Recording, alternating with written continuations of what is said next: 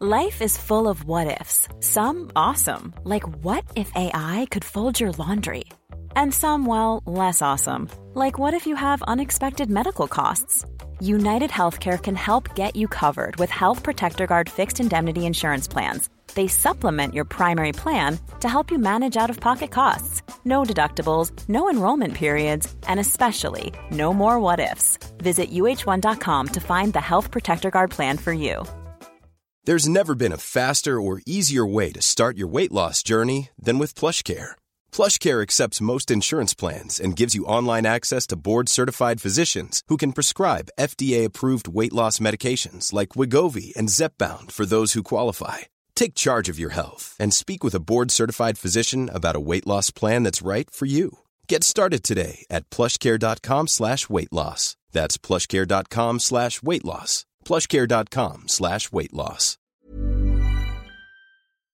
C'est Franco Patrimoine à CJMD, une présentation du ministère de la langue française et de CJMD, un projet où on valorise le patrimoine francophone, la littérature est à l'honneur, surtout aujourd'hui avec Daniel Lapré, qui, bien que sans titre officiel là-dessus nécessairement, est un grand amoureux de notre patrimoine littéraire québécois et notamment du patrimoine méconnu à bien des occasions. Bonjour Daniel. Bonjour Guillaume. Merci d'être là. Est-ce que c'est OK la, la, présentation? Est-ce que tu as un titre officiel? Je sais que tu es quand même dans des, des groupes euh, aussi ou des cercles. Ben, oui, en fait, euh, moi je dirais que j'ai pas nécessairement de titre officiel parce que je suis pas euh, rattaché à une institution. Mhm. C'est sûr que j'ai fait beaucoup de travail de, on pourrait dire, d'exhumation littéraire de notre littérature canadienne-française, comme on disait à l'époque où ces textes-là ont été écrits, disons en gros jusqu'aux années 50. Mhm.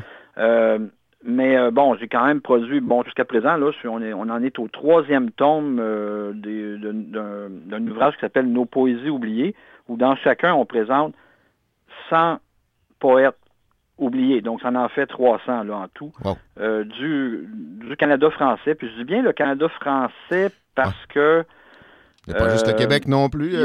on a des auteurs qui descendent. Moi, je, dirais qu'on ben, est des descendants de Nouvelle-France, en gros. Mhm. Et euh, le Canada français, ben, ça regroupe un peu tout ce monde-là. Et ça regroupe aussi des, gens qui descendent des mêmes ancêtres que nous, euh, mais qui se sont établis aux États-Unis. Tu sais qu'à l'époque, il y a eu une, euh, une, culture, jusque dans les années 70, il y a eu une culture euh, euh, de langue française, donc canadienne-française, très importante en Nouvelle-Angleterre. Très, très récent que ça s'est oublié, oui. Effectivement, on va, on va faire un épisode, je dirais, probablement, là-dessus, éventuellement. Fascinant. Mais euh, pour continuer à te présenter, donc tu fouilles, tu, tu, déniches de, de la littérature qui est méconnue mais tu connais aussi de, la plus connue. Tu es un grand amateur de littérature. Tu fais partie de cercle, tu écris là-dessus. Aussi, tu publies là-dessus. C'est ce qu'on comprend. Euh, parle-nous donc de, les débuts de ça. Est-ce que, euh, est-ce que ça a toujours été depuis, je sais pas, ton, ton école primaire, que tu étais un, amoureux de littérature? D'où ça devient? Ben, moi, je, suis prudent là quand euh, je parle de ces d'être bon amoureux de littérature ou tout. C'est pas c'est pas nécessairement, disons, une posture que j'ai voulu me donner, bon, avec le temps. Là. C'est plus, je dirais, euh, j'ai toujours aimé, bon, évidemment, l'écriture euh, qui est bon, qui est bien, qui est bien faite, mais pas seulement sur le plan du style. Une belle plume. Même si c'est important. Mais moi, c'est aussi sur le plan de ce, qui de ce qui est véhiculé, de certaines valeurs, de certains idéaux. Ça, j'ai toujours trouvé que c'était important. Mhm. Parce que sinon, on peut faire des belles phrases. Euh, par exemple, des beaux ben, des, poèmes qui euh, sont des acrobaties de mots, mais euh, ben, quand on comprend rien, comme c'est souvent le cas depuis les années 60 avec la, la poésie québécoise, on comprend strictement rien, ou c'est des trucs assez narcissiques, je suis un peu dur, mais je pense que c'est quand même ce que c'est. C'est pas intéressant du tout. Par exemple, il y a un poète, mais je sais par charité, je ne le nommerai pas, là, mais euh, qui, qui, fait partie des icônes. Moi, j'appelle ça des icônes à vénération obligatoire. bon, produit des années 50 avec le groupe euh, littéraire Parti Pris, qui était assez pété, comme on dirait de nos jours. Mhm. Mais le problème, c'est que quand je, tombe sur de la poésie de ce type-là, tu sais, puis ça nous parle des combines, ça corde à linge qui, pour, qui, qui sous, par-dessus des, des poubelles qui pourrissent à une canicule de juillet. Moi, je trouve pas grand-chose d'exaltant là-dedans. Puis je caricature à peine. vraiment à peine. Euh, j'aime euh, quand il y, a, vraiment un esprit, un certain esprit qui est véhiculé, euh, un certain attachement qui pouvait être qui est patriotique, par exemple, attachement à la patrie, attachement à, des, valeurs, ça peut être la, communauté, ça peut être mhm. ne, serait-ce que bon une quête de mieux vivre, etc. c'est un peu ce qui m'a toujours animé, c'est sûr, mais, mais ça s'est beaucoup, comment je pourrais dire, développé depuis une quinzaine d'années en gros. Et en particulier depuis, bon, 7 ou 8 ans, où là, je m'y suis de plus en plus consacré. Ça a commencé tout simplement par des blogs, deux blogs, ah. euh, qui existent toujours, évidemment, qui sont encore actifs. Euh, que, donc, un, c'est des glaneuses historiques québécoises, où j'ai sorti pas mal de figures littéraires, mais qui ont eu un impact sur notre histoire. C'est carrément un, groupe euh, Facebook, ça. Les gens peuvent aller faire un tour. Là. Oui, facilement le trouver. Les glaneuses historiques québécoises et aussi les poésies québécoises oubliées. Alors, mhm. ça a commencé comme ça. Alors là, j'ai sorti là-dessus, bon, ça doit être plus que 400 poètes maintenant, sur le, blog, le carnet web des poésies québécoises oubliées, euh, qui euh, nous, euh, nous présente des poètes. Mais c'est pas juste des... On présente pas seulement qu'un poème. C'est important pour moi de présenter aussi la biographie. aller chercher, monter un dossier de presse d'époque sur mhm. chacun d'eux. pour qu'on retrouve un, qui, étaient ces gens-là, qu'est-ce qu'ils vivaient, c'était quoi leur, ben, leur statut professionnel, mais aussi leur combat, euh, leur situation familiale, etc. C'est toujours vraiment intéressant. Alors, c'est ce que j'ai voulu faire. Donc, j'ai voulu, parce que je trouvais injuste que, et triste pour nous, aujourd'hui, les gens de 2023, là, qu'on a qu'on oublie, qu'on ne connaisse pas, qu'on soit privé donc de la connaissance de plusieurs perles, des beaux petits joyaux de littérature euh, que notre peuple produit dans notre histoire et que, ben, finalement, on ne connaît pas. Le système d'éducation, je pense, que été fautif. Euh, il ne nous les a pas transmis. Mm. Euh, les milieux universitaires spécialisés en littérature dite québécoise, ben souvent, ben, j'ai trouvé des textes où, par exemple, j'en prends un, là, c'est un auteur d'un manuel important publié par les presses de l'Université Laval dans les années 70. il nous dit carrément qu'en matière de poésie, avant 1935, euh, euh, ce n'était que léthargie, puis rien de bon. OK. moi, je trouve que c'est un peu fort. ben, c'est carrément ça, de la lâcheté. Tu sais, en, recherche universitaire, le, de ne pas trouver est trop souvent encore pris comme l'absence d'existence. Donc, euh, c'est probablement simplement de, après, ben, allez pas voir, c'est pas intéressant. Mais là, le problème, c'est que euh, c'est pas vrai. Euh, parce que quand, quand je me suis mis à fouiller là-dedans, j'ai trouvé des, des, choses vraiment, vraiment, non seulement intéressantes, mais passionnantes. Euh, touchante. je, veux, je veux justement qu'on comprenne un peu mieux ta démarche. là, on voit d'où ça vient. Tu sais, ça a été un intérêt. Il y a, beaucoup d'appréciation de l'histoire là-dedans. Tu l'as dit, ce n'est pas que pour la figure de style. Tu, tu te mets tes efforts à comprendre le contexte qui amène les textes. Euh, oui. Très bien. Maintenant, comment tu les trouves? Parce que j'ai l'impression qu'effectivement, il y a des profs de littérature qui n'ont euh, pas la moitié des, connaissances que tu as de, ce, patrimoine-là plus caché, puis plus vieux aussi. Là, tu, remontes, tu le disais, jusqu'à la Nouvelle-France, mais euh, puis il y a une, concentration sur le, plus récent, les 100 dernières années, qui est particulière. Toi, comment tu as fait si les, milieux universitaires sont peu riches en, présence de ce, de ce patrimoine-là? Moi, je dirais qu'ils sont carrément euh, efficients et pauvres là-dessus. Ce que j'ai fait au début, ben, c'est de fil en aiguille. Hein. Euh, c'est que, je, par exemple, j'ai toujours eu une, certaine passion pour euh, les, vieilles revues euh, d'antan. Donc, par exemple, la revue, il y en a une qui est vraiment intéressante, ça s'appelait Le Canada français, qui était la revue, on pourrait dire littéraire, mais pas que, de l'Université Laval. Hmm. donc, c'est paru, ça, des début des années 1910 à environ 1960.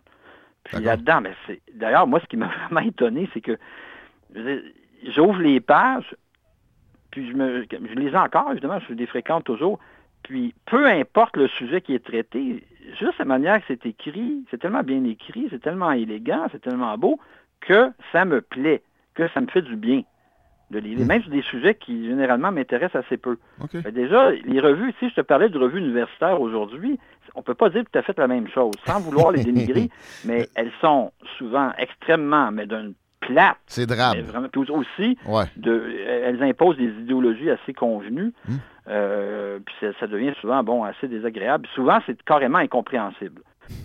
On appelle ça le jargon universitaire. Mais à l'époque, il y avait, moi, je pense qu'il y avait moins de ça. Je ne veux pas dire que c'était parfait, mais il y avait beaucoup moins de ça. Mais on s'attendait peut-être plus ben, à, tu tombes sur des poèmes, tu tombes sur, ah, ou bien un écrivain parle d'un tel. Je vais donner un exemple concret. Il y avait euh, un des euh, grands spécialistes, euh, ben, en fait, spécialiste, j'aime pas le mot, je ne l'utiliserai pas, mais un de, ceux qui ont fait le plus pour que notre littérature vienne au monde au moment où c'était pas évident, mhm. dans le sens que c'était, on, commençait, hein, c'était, on était à l'enfance, à la petite enfance de notre littérature.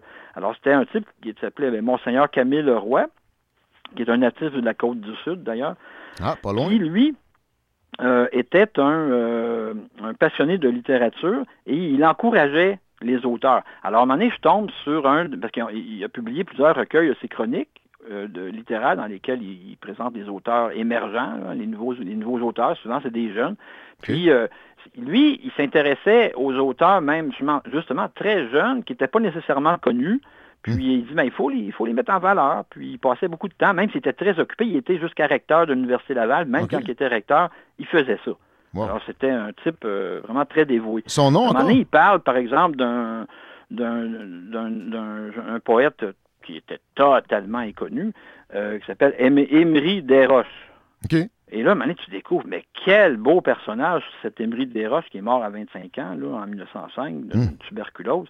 Mais tu te dis, mais quelle belle poésie. Il est d'ailleurs, il est dans le. J'étais très heureux de le mettre dans le premier tome des volumes Nos poésies oubliées, là, que j'ai publié depuis deux ans. Peux-tu nous, nous euh, redire le nom? Peux-tu nous redire le nom de, Nos poésies oubliées, non, non, trois tomes. Non, non, le nom du personnage qui ah, redécouvrait. Non, non, pas l'auteur. Pas l'auteur. Le, le, le, bonhomme qui, qui a été recteur de l'Université Laval. Ah, Camille Roy. Camille Roy D'ailleurs, ça va faire 80 ans le 24 juin qui est décédé.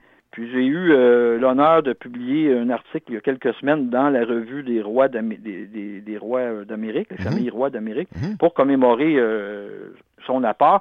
Cet article-là, on pourra le mettre, si tu le veux bien, en lien. J'en ai fait un PDF, puis on peut le mettre en lien pour les auditeurs qui voudront en savoir plus. C'est vraiment un, personnage intéressant, parce que lui, il a vraiment été un, ben, un bâtisseur, un type qui, sans défoncer des portes là, euh, violemment, il a euh, fait place à donner une chance à notre littérature de venir au monde. Alors, on découvre plein d'auteurs inconnus, justement comme ça. Ça, ça en est un. Puis après, bien évidemment, là, comme par exemple, juste en poésie canadienne-française ancienne, quand je dis ancien, c'était avant 1950, puis après, ça m'intéresse assez peu, il faut le dire. Puis de toute façon, je manque de temps. Ben, puis de toute façon, il y a en masse de gens qui s'occupent de ça. Oui, c'est ça. Mais là, avant, j'ai à peu près 400 recueils que les nôtres, nos Canadiens français, ont publiés. Alors, c'est du monde, évidemment, la plupart du Québec, un bon nombre quand même de l'Ouest canadien, du Manitoba, par exemple, ou euh, de Nouvelle-Angleterre. Mais moi, c'est pas parce que, par exemple, ça fait, l'ignorance de ça fait que on voit dans les manuels encore utilisés aujourd'hui en littérature euh, québécoise, on va dire, on fait des erreurs. Quand parce qu'on ne sait pas on ne les connaît pas, nos, auteurs anciens. Par exemple, on va dire que, je l'ai vu souvent ça, la première femme à avoir publié un recueil, un, livre, non seulement qu'un recueil de poésie, mais un livre sous son vrai nom, c'était euh, Blanche euh, euh, Beauregard La Montagne. Ouais. Bon, auteur d'ailleurs très bien, hein, soit du temps passant, mais bon, on est en 1912-14 à peu près à ce moment-là. Mais non, erreur, parce que ah. la première femme canadienne-française à avoir publié un livre, et sous son vrai nom, un, recueil de poésie et sous son vrai nom. Elle s'appelait Anna Duval-Thibault, native de Montréal, mais elle vivait près de Boston, au Massachusetts. Et euh, ben, son recueil a été publié là-bas, mais il était, il, était ici. Nos journaux ben en ont parlé à l'époque. Là. Mais là, le, les livres voyageurs... Des erreurs de ce type-là. Puis je trouve que c'est une injustice, euh, mmh. d'ailleurs, à l'égard de cette femme-là, parce que c'est elle, la première des, des, Canadiennes françaises à avoir publié un recueil de poésie. La notion, la notion de, de, Canadien français est, difficile à, à, intégrer pour bien des gens. Alors, euh, c'est une américaine, puis on peut pas la, la, la considérer québécoise, mais c'est pas québécoise, c'est canadien-français. Oui, moi, je pense qu'il faut qu'on redécouvre cette notion-là. Ça ne veut pas dire qu'on est fédéraliste. Moi, je ne le suis pas, là.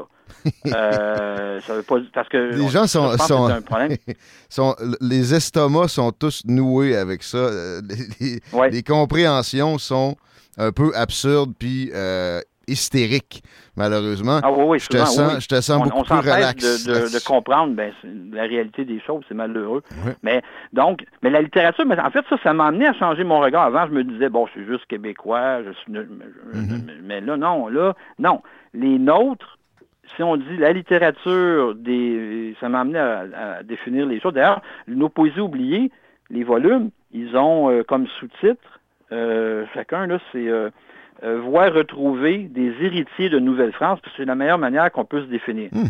Parce que euh, moi, je regarde le, Pakistanais qui débarque à Montréal, à qui on donne, hmm. on donne une carte d'assurance maladie après un certain temps, c'est pas nécessairement euh, ben, c'est un Québécois, c'est un Québécois.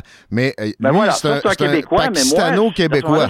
C'est un Pakistano-Québécois. Un Canadien-Français, tout simplement. Alors, mais la littérature, moi, c'est ce regard ça m'a conduit vers cette prise de conscience que nous sommes des Canadiens français.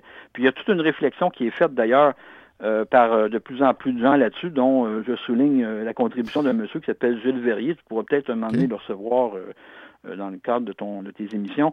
Mais c'est un monsieur qui a une réflexion vraiment très intéressante. Un, militant souverainiste de longue, longue date, mais qui euh, s'est quand même posé des questions. Et euh, maintenant, il tient énormément à notre identité canadienne-française. Bon, ça, c'est une mhm. question. Mais donc, je reviens à notre démarche d'investigation littéraire. Moi, ça m'a conduit à ça, en tout cas. Ben, c'est ben, une des vertus. Parce que le dénominateur commun de tous ces auteurs, qui descendent, qui sont des descendants de Nouvelle-France, comme toi, moi et plusieurs le sommes au mhm. Québec, jusqu'à Nouvel Ordre, ben, ils avaient ça en commun, c'était des Canadiens français.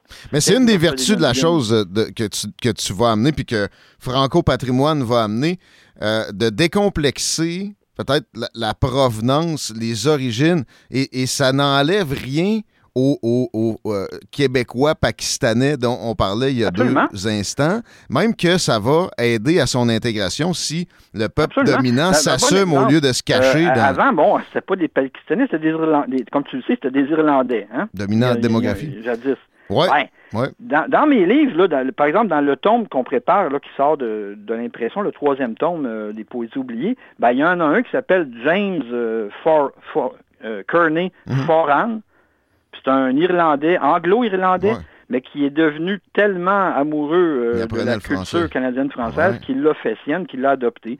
Puis sous l'influence d'un bonhomme extraordinaire euh, qui s'appelait James Donnelly, je te raconte son histoire, ça va intéresser euh, tes auditeurs parce que c'est pas loin de chez vous, ça se passe à l'île d'Orléans, juste l'autre bord du fleuve. Mm-hmm c'est que, bon, tout le monde connaît, bon, euh, les Irlandais en 1847, lors de l'épidémie de la grosse île, qui était mise en quarantaine là-bas, on connaît ça. Alors, il y avait, euh, bon, euh, ce type-là, James Donnelly, avait deux ans quand ses parents sont morts à la grosse île. Il est adopté à, Saint-Laurent de l'île d'Orléans par un monsieur David, non, monsieur Amable Gosselin, mhm. un cultivateur. Il, est, il est vraiment, euh, lui, il le fait comme, euh, il, le prend comme son fils, littéralement. Ben, ça, ça a été fréquent. Il devient un poète assez reconnu puis euh, pour avoir été publié dans la, une des premières anthologies de poésie canadienne-française en 1881. Alors, parce qu'il n'y avait pas beaucoup de poètes à l'époque reconnus, puis lui est un des, des 15. Donc, James Donnelly, puis, à un moment donné, le, le, monsieur Foren, dont je te parlais juste avant, qui était son ami, mhm. qui, paraît dans le troisième tome des Poésies oubliées, tandis que Donnelly paraît dans le, tome 2, euh, il raconte, euh, qu'un jour, il marchait sur la terrasse du frein avec Donnelly, Et il lui dit, mais pourquoi, James, vous ne publiez pas de vers de poésie en anglais? Hmm. Puis là, il dit, mais écoute, il dit, je dois tout ce que j'ai, mon pain, mon gagne-pain, hmm. euh, tout ce que j'ai, tout ce que je suis, mon éducation, je la dois aux Canadiens français.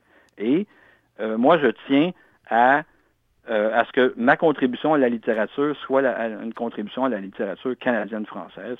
C'est le, la nationalité que j'ai adoptée. Et ça, c'est un bel exemple pour les autres immigrants d'où qu'ils viennent. Mm-hmm.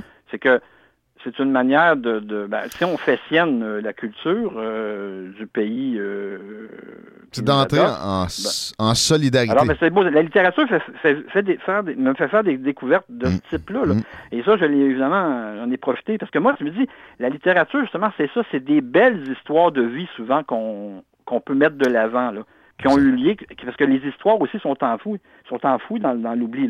Ce James Donnelly, qui est une personnalité euh, qui a vécu une vie, euh, comment je pourrais dire, assez originale, parce qu'il était très indépendant d'esprit, puis il était barouetté d'un, il s'est laissé comme barouetté un peu d'un, il était un peu bohème, donc euh, d'un bord à l'autre, il est mort aux États-Unis, il y avait à peu près 40 ans.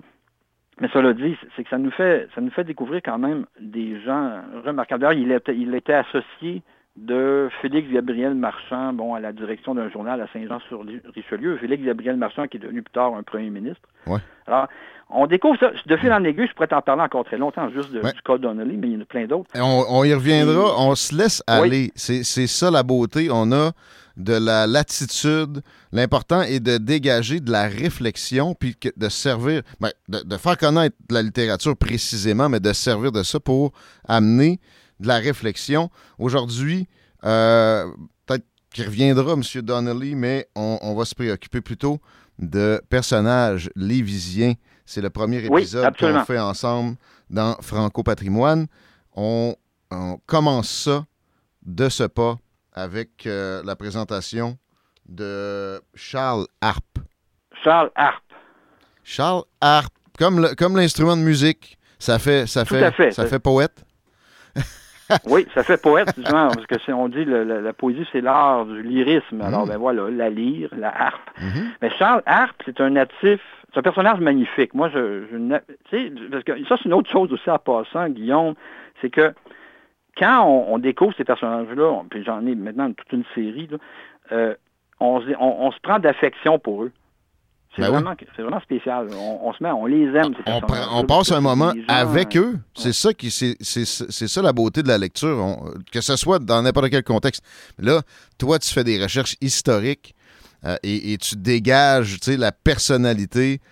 Ça, ça sent quand on, t'entend parler ou on, on te lit parler d'un auteur. Et je suis très content qu'on puisse livrer ça verbal à ceux qui lisent peut-être pas assez avec cette balado-là. Euh, donc, attachant un, natif de Lévis, Charles Harp, ou quelqu'un qui a vécu Non, natif de Lévis. Euh, il est né en 1908 euh, à Lévis. Il a vécu quand même assez longtemps à Lévis parce que bon, il est allé évidemment au collège de Lévis. Euh, il a été, on, le retrouve, moi je l'ai retrouvé, je l'ai retracé dans, dans, toutes sortes d'activités culturelles à Lévis. Euh, dans les années 30. Donc, il était quand même, les années fin, même les années 20, il était comment, il, était actif, même très, très jeune, adolescent même. Ah Alors, on le voit dans certains journaux, euh, des fois, il utilisait des pseudonymes. Il envoie des lettres à, un tel ou une telle qui se répondent, des petites taquineries littéraires. Ça a commencé un peu comme ça. Et euh, il était, bon, homme de lettres, il a été poète, il était musicien aussi, puis ah aussi dramaturge. C'est un personnage vraiment hors du commun. Touche à tout. Et fascinant. Euh, Charles Harp, il était, euh, par exemple, euh, bon, dans les églises de Lévis, bon, dès qu'il y en a une qui, date de moindrement d'avant 1950, mhm. tu peux être à peu près sûr qu'il a joué de l'orgue dans cette église. Ah, il faisait le tour des églises de Lévis, là, puis il était organiste, très apprécié. et il dirigeait des, chorales, il faisait Il était vraiment un très, très, très, très, actif. C'est un petit Grégory Charles Lévisien. Ah, ah, oui, oui. Puis il était un euh, par exemple, il a évidemment publié trois volumes, bon, vu qu'on est sous, l'aspect purement littéraire, euh, que j'ai qui sont malheureusement introuvables. Pour moi, je trouve ça dramatique ben. que pour cet auteur-là, comme beaucoup d'autres parmi ceux que j'ai découverts, ben, leurs œuvres sont très, très, très difficiles à trouver. Mais là, on va faire un appel. On va faire un travaille avec des amis en ce moment, puis on fait ça, évidemment, euh, avec nos propres ressources. On travaille à des projets pour les rééditer, pour que les gens y ait accès. Oui, mais on va faire un appel si quelqu'un si a ces euh, ouvrages. quand ils ont découvert ce qu'on, certains textes de lui ou des poèmes de lui, ils me disaient, mais comment on peut faire pour les trouver? C'est trop bon, etc. juste, juste Daniel, on, va demander aux gens si vous entendez ça, puis vous avez quoi que ce soit de, de, publication, idéalement, les, les, livres de Charles Harp, on est la radio de Lévis, c'est possible que quelqu'un ait ça dans une bibliothèque, euh, ou je, je, pense à mes amis d'éco-livres, s'il vous plaît, contactez-nous, parce qu'on va faire quelque chose d'utile avec ça. D'accord? Oui, oui, tout à fait. C'est vraiment important de le faire parce que c'est extrêmement rare à trouver. Alors là, il en a publié trois, lui. Euh, d'abord, euh, les croix de chair. Les croix de chair, c'est paru en 1946. Bon, Charles Harpe était profondément catholique. C'était pas un prêtre, mais il était laïque, mais il était euh, croyant, on peut dire. Et, en fait, tout à fait ça. Très croyant. Mais c'était un type qui avait une foi qui, quand j'ai lu ses textes, euh, peu importe ce que les gens aujourd'hui peuvent penser de la foi euh, ou du catholicisme, mais quand on lit ça, on ne peut pas ne pas. C'est impossible de ne pas sentir un certain respect pour la, religion euh, catholique. Les valeurs de cet homme-là et pour euh, ses croyances. Mais euh, donc là-dedans, c'est parce que comme lui, il a eu la tuberculose, mais il raconte dans ce livre-là, c'est comme un journal de, de sanatorium. Mhm. Ah. Il y a des très, très, très belles pages là-dedans. Mais D'ailleurs, il, y a un lien que tu, que tu pourras transmettre aux auditeurs intéressés. Il y a une glanure historique québécoise que j'avais publiée en ligne euh, qui euh, présente Charles Harp et qui parle de ce livre-là, entre autres. Euh, le titre de la glanure, on peut chercher sur Google, Charles E. Harp, l'un de nos plus beaux esprits, mais si méconnu, ça c'est le titre. Donc, les gens auront accès donc à pas mal d'informations. Mais ce qui est arrivé, c'est que, bon, ce livre-là est paru en 1946. Charles Harp est mort en 52. OK. Il est mort jeune, hein, il avait 43 ans, mais ça, je te raconterai sans voir, c'est assez, assez spécial comment c'est arrivé. Et là, euh, il est euh, donc 25 ans environ plus tard, Victor Lévy-Beaulieu, que tout le monde connaît, hein, mhm. c'est l'écrivain, euh, auteur de plein de téléromans ben et tout. On connaît même ses initiales. C'est comme une icône à vénération obligatoire. Je vois qu'il avait fait un livre, il appelait ça La petite littérature québécoise. On a dit tout ce qui était quétaine, religieux, oh. Oh, ah ouais. OK. Et là, il, dit, il ridiculise ce livre-là en le faisant passer ce qu'il disait, en gros, là, mais dans la, glanure, là, disons que je règle le compte de M. Beaulieu là-dessus, c'est que, euh, je mets les points sur les i, c'est qu'il dit que c'est presque une, euh, espèce d'ouvrage qui euh, fait la promotion là, du masochisme chrétien morbide, mmh. alors que c'est tout à fait le contraire. Quand on a lu le livre, on voit que c'est tout à fait le contraire. Ce qu'il fait, il lance un message vraiment d'espoir pour les gens qui ont la maladie, qui sont tuberculeux. Lui, s'en est justement tiré. Euh, il, présente les enfants qui souffraient de ce maladie-là. Euh, il les présente de façon tellement belle, en même temps, très émouvante quand on le lit. Euh, et là, il, présente, il, met en valeur la générosité des gens, des bénévoles, plein de bénévoles entouraient les malades de la tuberculose, plein, plein de, soins, de cadeaux. Alors, risque. Pas aux fêtes, même les plus isolés avaient plein de cadeaux que des bénévoles amenaient. Alors, il parle de tout ça. Alors, c'est quelque chose de très beau. Alors, euh, je pense. Puis là, c'est moi, ce qui m'avait choqué, mais vraiment euh, choqué, c'est que c'est sûr que ce texte-là de Beaulieu a été lu par les ceux qu'on appellerait les, spécialistes de nos jours de littérature.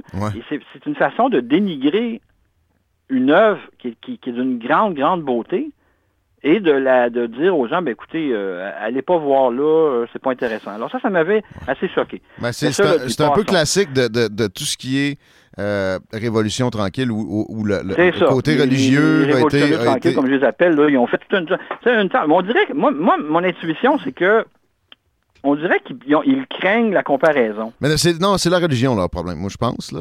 Ils sont, ils sont pas capables. Mais la comparaison aussi, parce que l'écriture, elle est quand même assez différente, puis surtout très compréhensible. Ouais, très belle. Peut-être.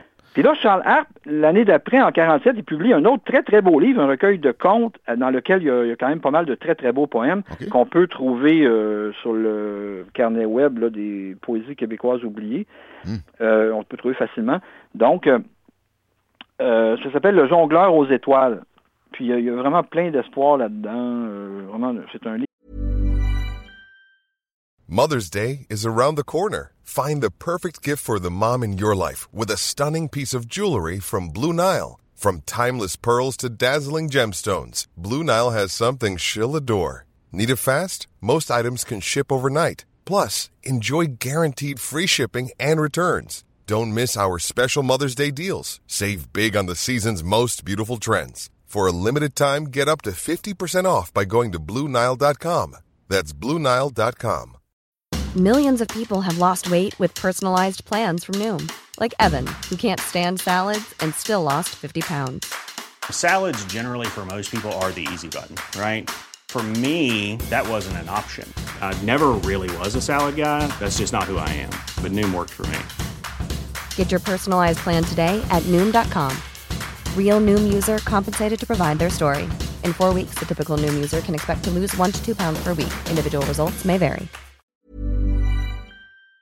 Livre euh, qui se, sur le plan littéraire là, qui est vraiment, vraiment intéressant.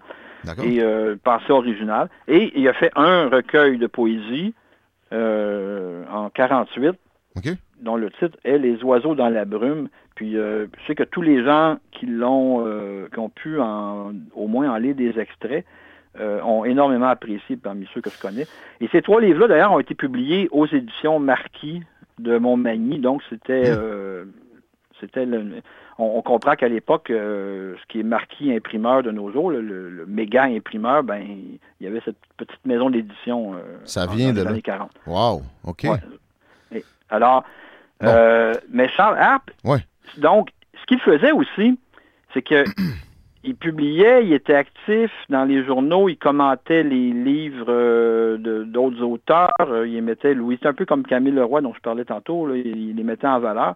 On va le retrouver, euh, si on fait une recherche, Charles Harpe dans les journaux sur le site de BANQ, là, dans les journaux des années 30, là, 40, on le voit, là, il, est, il est pas mal là, il est pas mal partout, il est très actif. Mais il y a une chose qui est, si, parce qu'après avoir vécu, bon, assez longtemps à, à Lévis, il est, il s'est marié, et il est allé vivre avec son épouse dans le village de son épouse à Saint-Aubert de Lillet. OK. Donc, euh, juste en haut de Saint-Jean-Port-Joli. Ouais.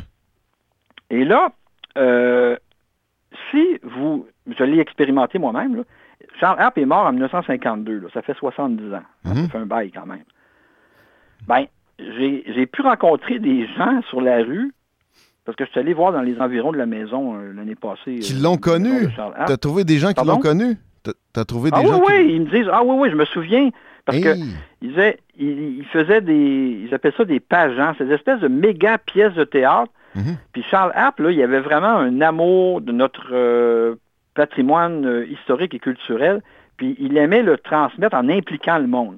Puis là, il faisait des espèces donc de fresques historiques par exemple, c'était Saint-Jean-Port-Joli, l'histoire de Saint-Jean-Port-Joli. Alors, il remontait à l'histoire des bon avec les fondateurs euh, et euh, jusqu'à, par exemple, euh, au, euh, au, bar de Gaspé, bon, les, euh, avec le manoir qui est associé là, de nos jours, qu'on peut visiter.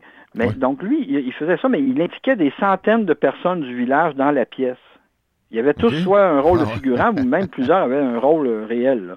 Alors, wow. pour reproduire l'histoire. Okay. Hey, c'était du travail, c'était énorme. C'était de la il mobilisation. avait fait aussi une passion de Jésus-Christ. Les gens venaient même des États-Unis pour voir ça à Saint-Jean-Port-Joli. Ah ouais.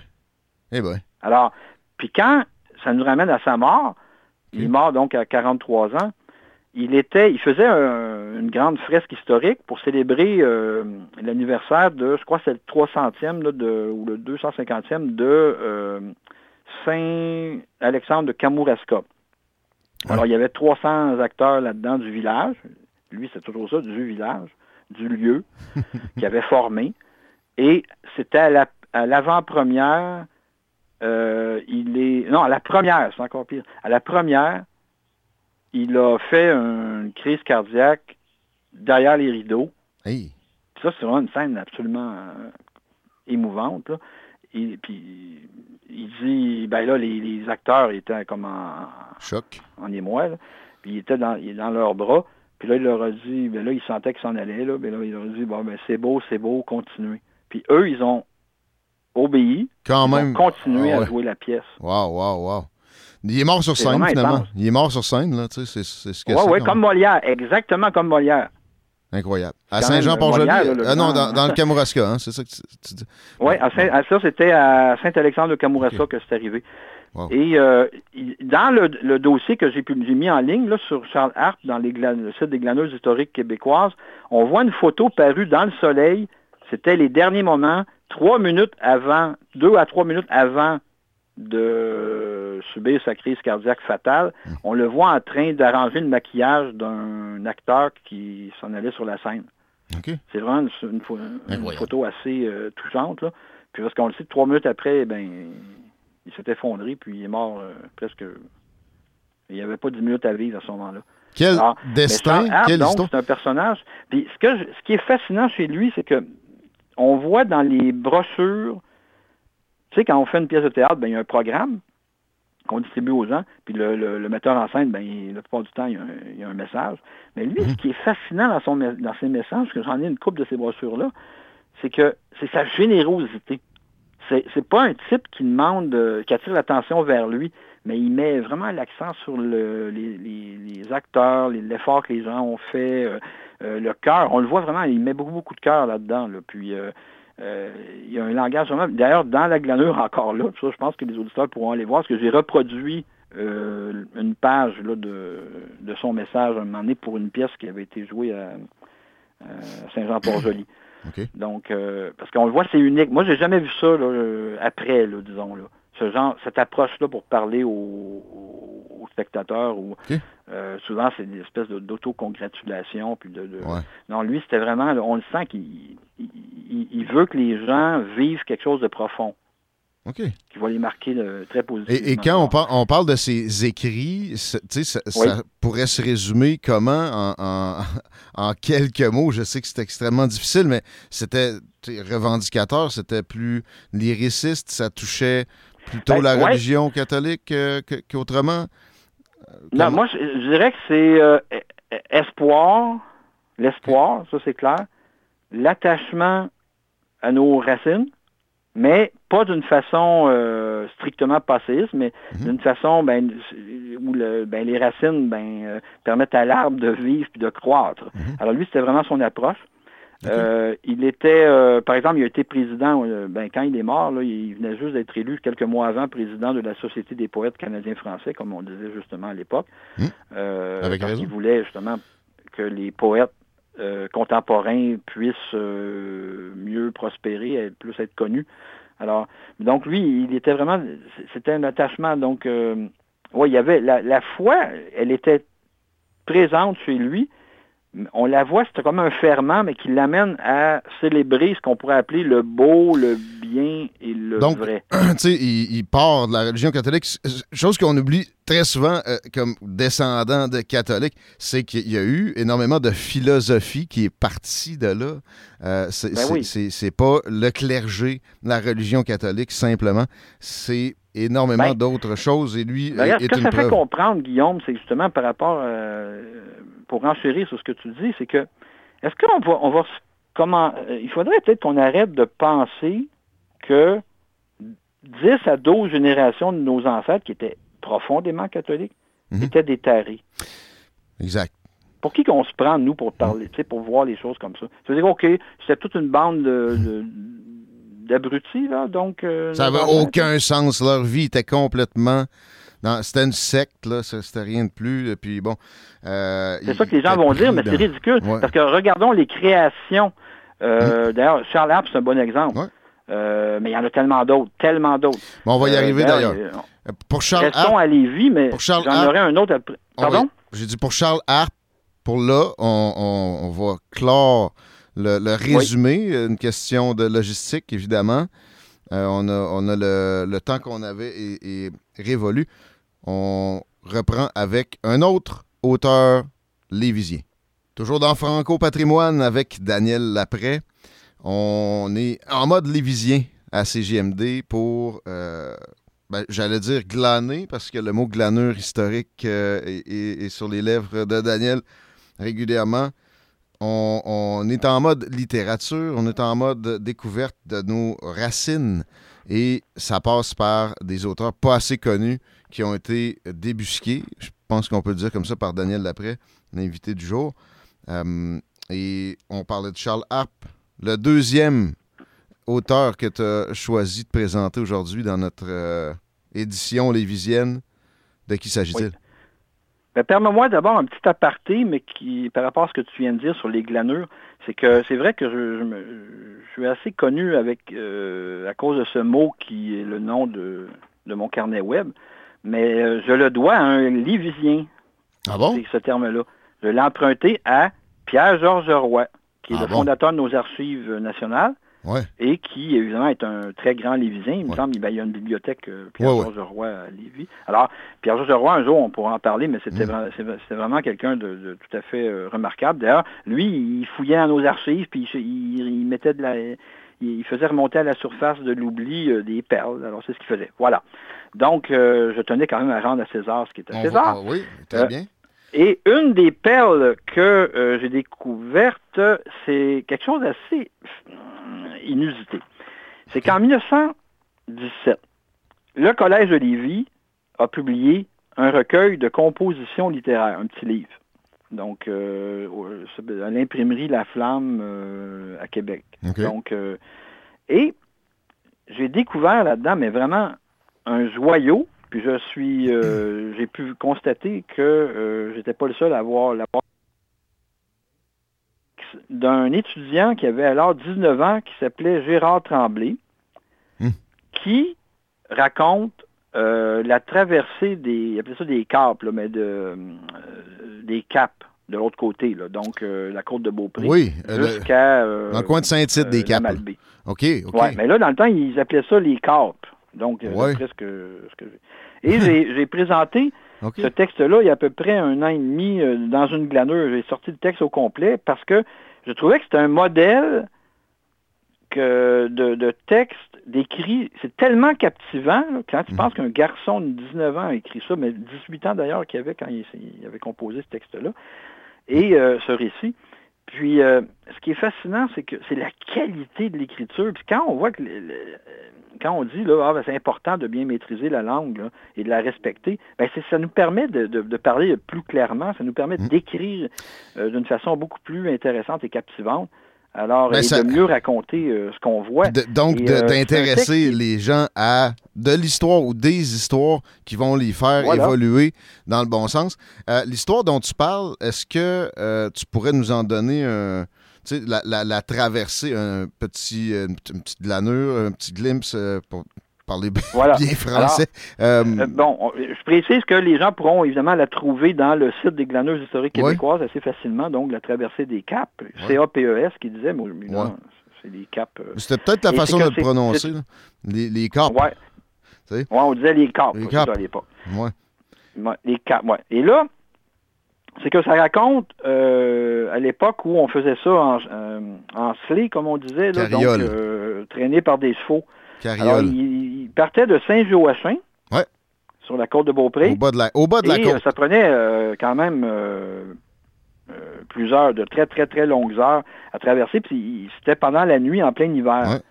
Alors, euh, il raconte, bon, les épisodes dans chaque euh, village où il faisait des arrêts, puis on, découvre là, des personnages, évidemment, hmm. d'un pittoresque absolument savoureux, là, donc, euh, qu'il rencontrait en cours de route, soit à l'auberge ou des fois, ça pouvait être...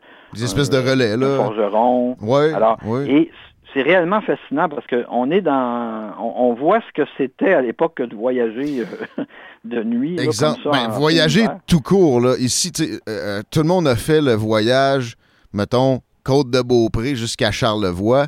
Là, lui, il fallait qu'il prévoie presque deux jours, puis il fallait pas qu'il neige. Il fallait pas que quoi que ce soit de, d'extravagant se produise. Il, fallait qu'il compte sur la chance pour se rendre. Alors, mais moi, j'ai pensé à le mettre de l'avant parce que c'était un exemple de ce que produisaient nos collège euh, classique à mm. l'époque. Mais je l'ai lu, moi, puis ça a, été, ça a été, ça a été savoureux. mis de côté à la. Révolution tranquille. C'est un peu malheureux parce que. Merci d'avoir trouvé ça. C'est savoureux. Je veux juste dire, moi, je l'ai lu. Et merci au Collège de Lévis aussi. C'est eux qui t'ont permis finalement de retrouver ça, de mettre ça à jour. si vous comptez aller dans Charlevoix cet été, lisez ça avant. C'est, euh, ça, va, ça, va, changer votre euh, trajet, toujours un beau trajet, mais en pensant à des gens qui devaient faire ça en cheval il n'y a pas si longtemps, euh, vous allez, vous allez apprécier encore davantage le trajet. Voilà, ce que tu dis est juste, Guillaume, parce que ce que ça fait un bon texte de littérature, c'est que ça nous amène, quand on visite des lieux qui sont décrits dans, un texte qu'on lit, ben, ça nous amène à le voir mieux quand on est sur place euh, et à le mieux sentir, à le mieux expérimenter. C'est vraiment quelque chose, ça colore, ça éclaire les lieux que l'on fréquente par la suite. Moi, en tout cas, c'est clair. C'est évident qu'à chaque fois que je fais cette route-là, maintenant, je l'ai faite à quelques reprises mmh. depuis deux ans, euh, j'ai tous les personnages dans la tête, j'ai les lieux, euh, je revis ce que j'ai pu lire. Euh, dans ce texte-là. Alors, je recommande. Puis ça, c'est donc, euh, à l'époque, parce que souvent, moi, j'ai des débats avec euh, les, grands ardents défenseurs, quoi qu'il y en a de moins en moins, devant l'évidence des choses, mais du système d'éducation post-1960. Et plusieurs me disaient Ah, ouais, mais là, c'était juste pour des élites. Moi, premièrement, c'est faux. Les collèges classiques. C'est faux. 80% de la clientèle des collèges classiques c'était souvent des fils de cultivateurs, des fils d'ouvriers. Hmm. Ils avaient des subventions, euh, soit du curé. Ça a été une échelle, une échelle sociale régulièrement. Tu sais, c'était pas inatteignable, c'était peut-être un peu plus difficile, mais euh, en, ben, ayant ça Par exemple, un des jeunes euh, poètes que j'ai découvert, qui n'est pas de Lévis, celui-là, je faisais une petite parenthèse, mais pour hmm. renchérir. Je l'ai dit, on a de la latitude. Il s'appelait Paul-Émile Lavallée. Et euh, ben là, euh, à Saint-Michel de Bellechasse, le 24 juin euh, cette année, ben il, va être lu un poème lors de la, fête de Saint-Jean, va être lu un poème donc de Paul-Émile Lavallée quand, qui l'a composé quand il avait 15 ans. et lui, c'est un fils de cultivateur. Mais oui. puis, puis, dans votre région, j'en ai trouvé un autre là, qui était un personnage qui avait une plume absolument remarquable, mais mort beaucoup trop jeune, qui s'appelait Narcisse Furoy. Lui, il venait de euh, Bellechasse, donc dans, le coin de, voyons, euh, la Durantais. Donc, hmm. euh, ben, lui, il est mort d'un accident d'auto en 1919, mais j'ai trouvé une lettre qu'il avait écrite à Lionel Groux, l'historien. Ah, ben, je l'ai mis en ligne, elle aussi. C'est produit des collèges classiques, fils de cultivateur, lui aussi. Hmm. Alors, je dis, mais voilà, aujourd'hui, il y a ne dis pas qu'il y, a seulement plus de jeunes qui écrivent comme ça. Il y a plus, il y a plus de, il n'y a plus de gens qui écrivent comme ça, malheureusement. Du tout, même des, des, écrivains. Alors, ben donc, hmm. les compositions littéraires, par rapport à Lévis, je crois que c'est vraiment important de, de, les connaître. Euh, la littérature, on, oublie souvent que euh, c'est pas seulement que de la fiction. Hein? C'est pas, euh, ça peut être intéressant, mm-hmm. mais c'est aussi l'histoire. Puis à Lévis, ben, tantôt on a mentionné Pierre-Georges Roy, mais vous avez quand même l'ancien maire de Lévis, Joseph Edmond Roy, le frère de Pierre-Georges, euh, qui lui était tout un historien. Là. Il a, je ne sais pas si euh, vous, tu connais la, son œuvre, euh, l'histoire de la seigneurie de Lauson.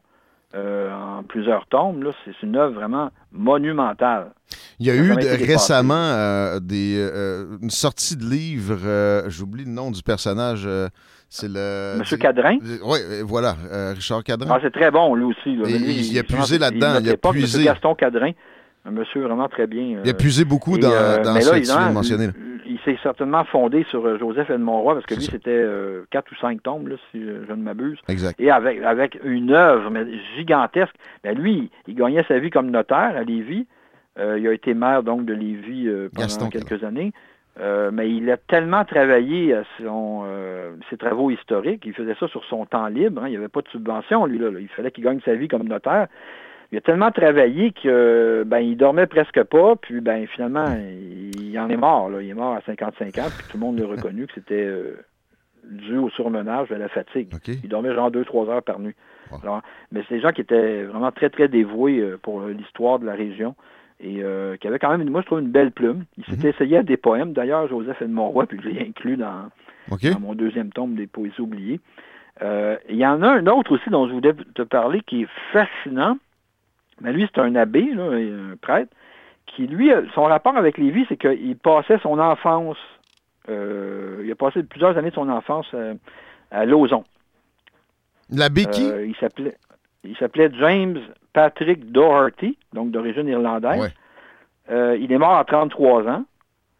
Euh, il a, euh, bon, il est devenu prêtre, il, a enseigné au séminaire de Québec, puis bon, dans sa courte vie, euh, il a fait plusieurs choses, mais il s'est, pour moi, c'était une, immense découverte que j'ai faite il y a à peu près un an.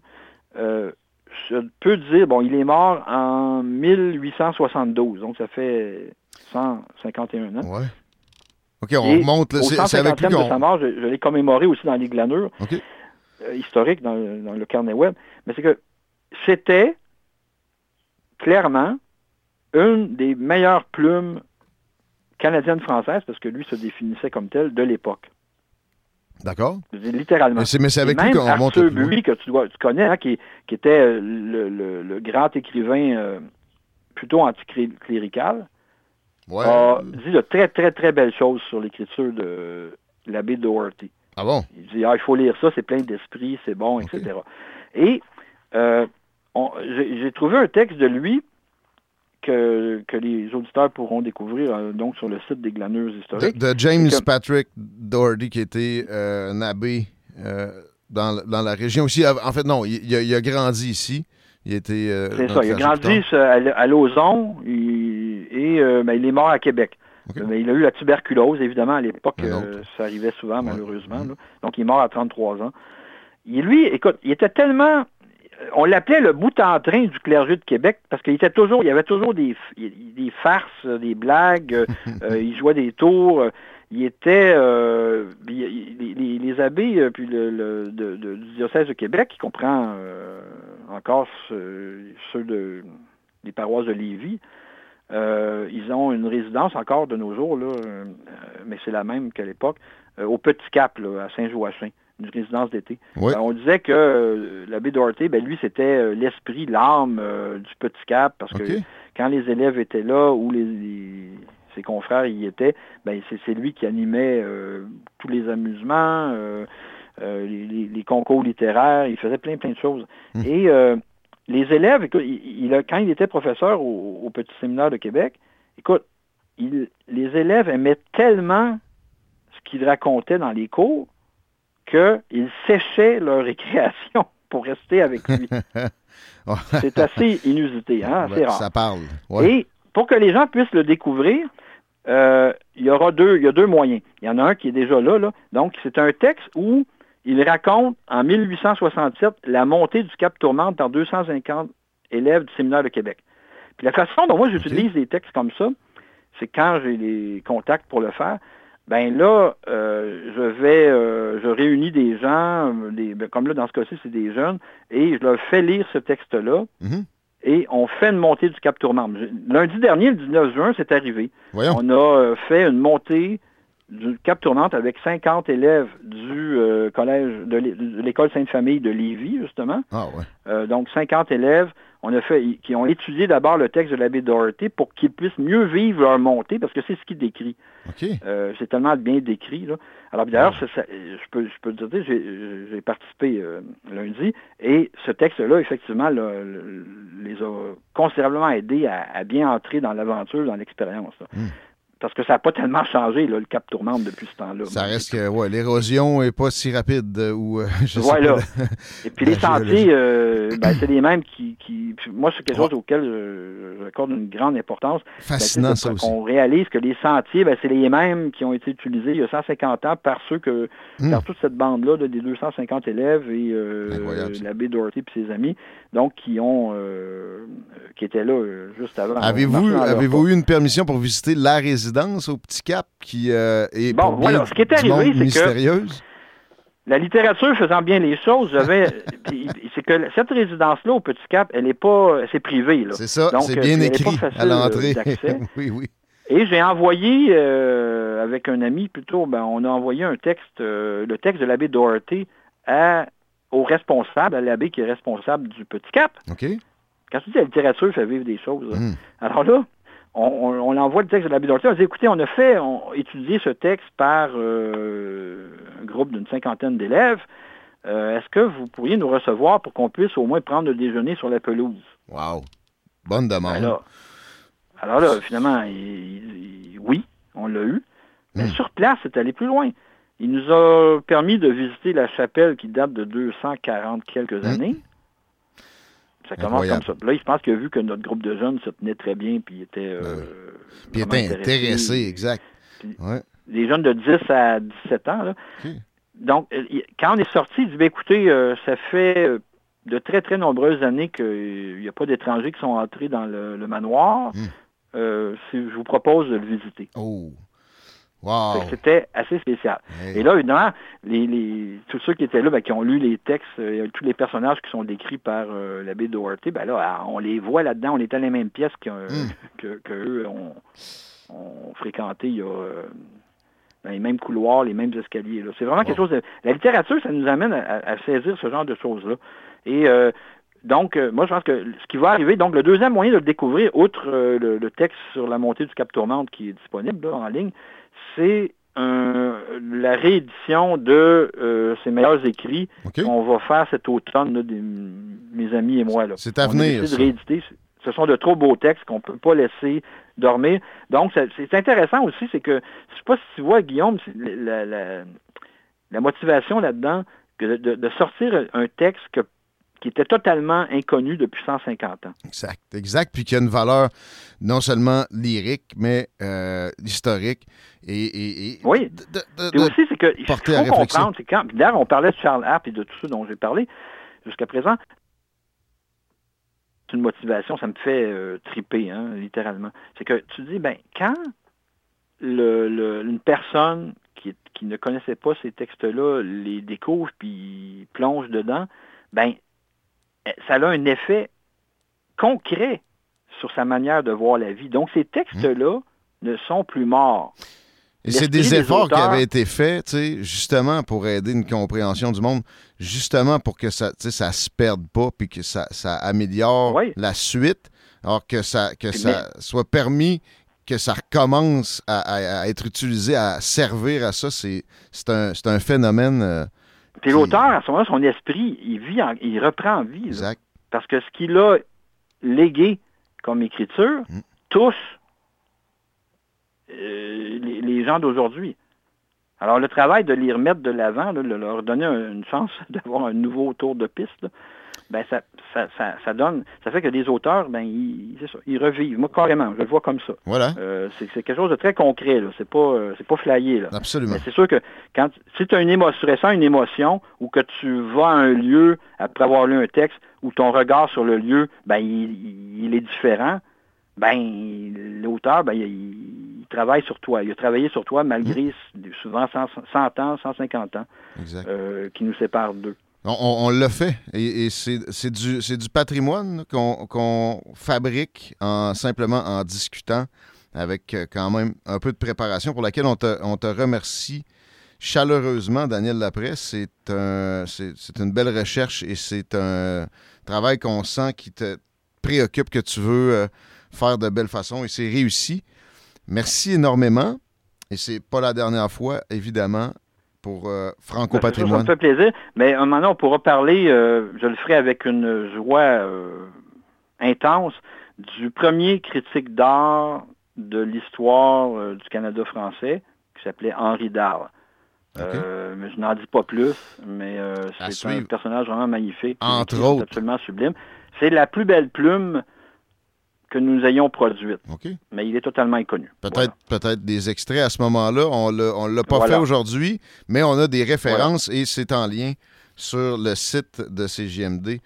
Dans, ben, ça dépend du moment où vous entendez, mais quand vous allez sur 969fm.ca et vous tapez euh, Franco Patrimoine dans la recherche, ça va être dans les extraits, vous allez avoir euh, une description qui contient des liens pour aller trouver des, euh, des textes mentionné ici. Merci encore énormément, Daniel Lapré. À bientôt. Ben, merci de votre accueil. C'est un grand plaisir. Hey, it's Paige DeSorbo from Giggly Squad. High quality fashion without the price tag. Say hello to Quince. I'm snagging high-end essentials like cozy cashmere sweaters, sleek leather jackets, fine jewelry, and so much more. With Quince being 50 to 80% less than similar brands.